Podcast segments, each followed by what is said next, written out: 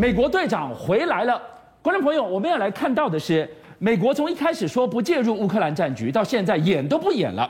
美国防长直接诉诸媒体，他告诉普京，就是要把俄军打到无法重建，一棒打回莫斯科。当俄军只能动用古董船舰来打捞莫斯科号，我们来看看北约已经备战地中海了，甚至使出了几十年来的最大规模。美国队长真的要率队挥军反攻了吗？就像美国队长不会挥军反攻，因为他现在发现他的气功太强了，所以他现在用的叫做隔山打牛，他不用出手。但是呢，普丁已经被痛击了。战争已经超过六十天了，是第六十天的时候呢，布林肯和奥斯汀特别到了基辅跟泽伦斯基见面了嘛。而在见面之后，他们告诉你说，战争已经到了第三阶段了，不是普丁要的第二阶段拿下乌克兰和克里米亚，第三阶段是什么呢？已经不是乌克兰保卫战了，现在是做俄罗斯保卫战。所以他们讲了，普丁已经败了，败了以后呢，奥斯汀美国国防部长讲得更清楚了。美国希望看到俄国军力被削弱到无法重建，这句话才是美国最赤裸放在心里的底牌，在这个时候把它翻过来了。是的，因为美国有很多时候都说要找个机会把对手打回石器时代。那现在就告诉你说，他们已经确定了，普丁会打回石器时代，而且乌克兰人活得比普丁更长久。意思就是，现在是普丁的生死保卫战了。而这个生死保卫战，美国就告诉你说，乌克兰的存在坚若磐石。那坚若磐石要怎么去证明呢？先前的时候因为战争啊，因为有风险啊，外交上是不稳定的地方，是美国就说，我送泽伦斯基一个大礼。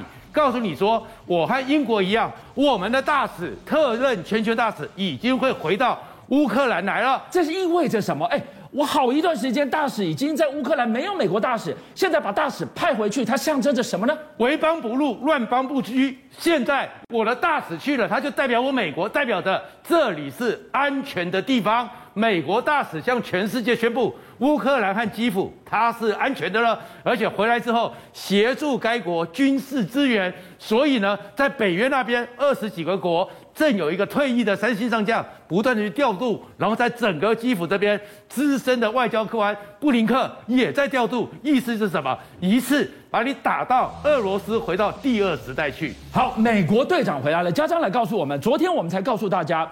刚刚派任了一个退役的三星上将担任武器联络官，现在美国大使要派回乌克兰，接连出招的美国队长，俄罗斯的反应怎么样呢？俄罗斯其实他的外长拉夫罗夫这个时候他扮演的角色就是在对外恫吓的角色，因为呢他必须要讲两个重点，第一个他现在说了，北约军事援助乌克兰其实就是在宣战，意思就是说你不要怪我啊，要攻打你乌克兰里面北约你运进来的武器喽。你武器运到乌克兰，我就把你当对手、当敌人，所以俄罗斯有权去对乌克兰境内的北约武器跟人员予以攻击。他第一这一句话要怎么解读？如果我反向的解读，哎，通不？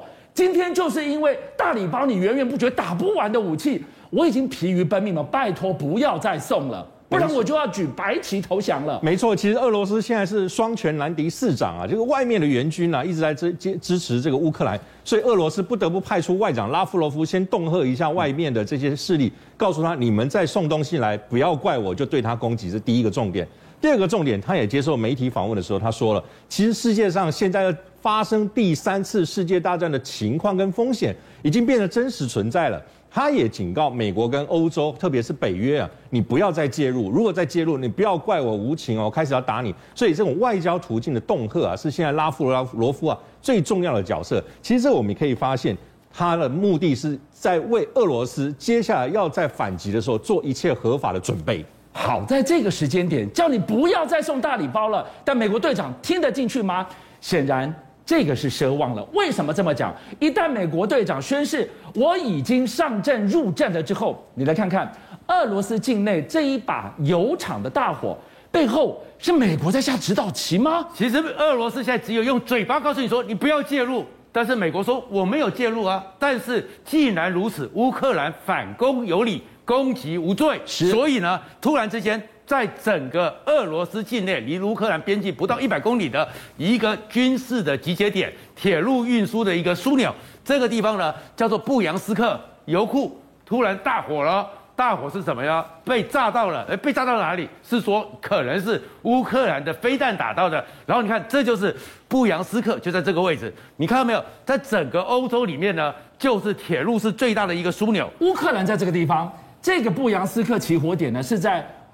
俄罗斯境内靠近乌克兰跟白俄罗斯交界的所在，这里告诉你是什么？就是你现在不是要打我的乌南、乌东、克里米亚吗？然后你这边呢，就是你看，不管是从拉脱维亚、立陶宛，还有白俄罗斯，还有俄罗斯的西伯利亚铁路，是所有的集结会在这边集结。对，这是交通铁路的枢纽。那打这个地方象征着什么呢？象征着你的油量是再也不能进到乌东去了。你的军队在这边集结，我就可以把你打掉，因为我不会让你在这边呢。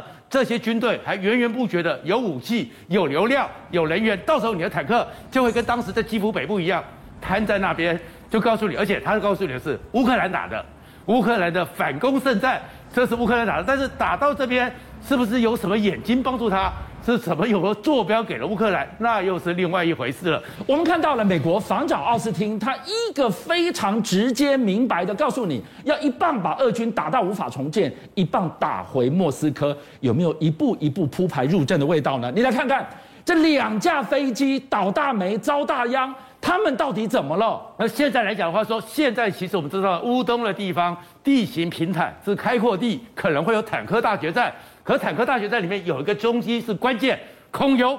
可是他会告诉你说，哎，乌克兰好像空军比较弱嘛。可是俄罗斯的空优还是没有办法发挥，为什么呢？你看，就在扎波罗热，就是那个最大的核电厂附近呢，两辆俄罗斯的武装直升机 K 五二呢，飞飞飞飞飞的时候，竟然被击落了。你看呢，他呢开始就开始说，哇！竟然有飞弹要攻击，所以呢，我要赶快闪躲。一枚热焰弹，两枚热焰弹，三枚热焰弹，好像把我所有的压箱宝、所有的肚子都拉光了。结果呢，乌克兰的军队根本不理你，慢慢的等，等到你都打完了之后，嘣的一枚就把你给打下来了。还有呢，就是苏凯三十四，苏凯三十四是重轰机，重轰机其实呢，它基本上呢应该是飞在高空，如果有空优的话，但是呢。因为他眼睛看不准，所以他只好低飞。低飞之后，引擎又故障。故障之后呢，就看到了。我们看到这个叫失速螺旋。失速螺旋是什么？就是发动机的整个向前飞的力量已经不均衡了。是，所以 stall 了。stall 之后就在往下掉。那往下掉的时候，如果说它的左右翼呢还不均衡，那就开始像螺旋一样不断的下来。你这时候救都没办法救。那这就是死亡螺旋了。这是第二架了，观众朋友。苏凯三十四是红军的荣光哦，它是对标 F 十五 E 的重装飞机，这是第二架被打下来了。那这两个东西出了什么状况呢？因为整个俄罗斯，为什么美国说我要把你打到一九七零、一九八零年代？俊相，你知道一九八零到一九九零全世界出了什么重要的事情吗？就是从类比时代进入了数位时代，系统。所以呢，可是那时候俄罗斯解体了，所以你看，就算苏凯三十四，他们这些人，他们都没有现代化的晶片、现代化的电子战。比如说，这个时候他的逻辑里面，你会打我，所以我用热冷战时候的热焰弹。可是现在人家用晶片红外线成像了，我在瞄的时候，我知道我绝对不会浪费，因为我打出去的是红外线成像，才不是只追热而已就把你打掉了。那你这苏凯三十四呢？你上面呢，虽然是重轰机，可是你要往下面看，你没有电站设备，你没有好的精准电子设备，所以呢，你只能靠肉眼，驾驶员只有往下飞。而往下飞的时候，当你其实贴地五百公尺哦，对飞机来讲都非常危险，因为那种气流和什么在高空不一样，所以你一下子不是被打掉，就是被直接的撞掉了。今天我们看到了美国队长直接演都不演登上了。这个本垒板，他就告诉你了，我回来了，陆海空三路怎么一棒把俄军打回莫斯科？这个是在乌克兰本土。我们更厉害的要来看到，在地中海，他居然摆正了，筑起了 F 三十五围墙，筑起了。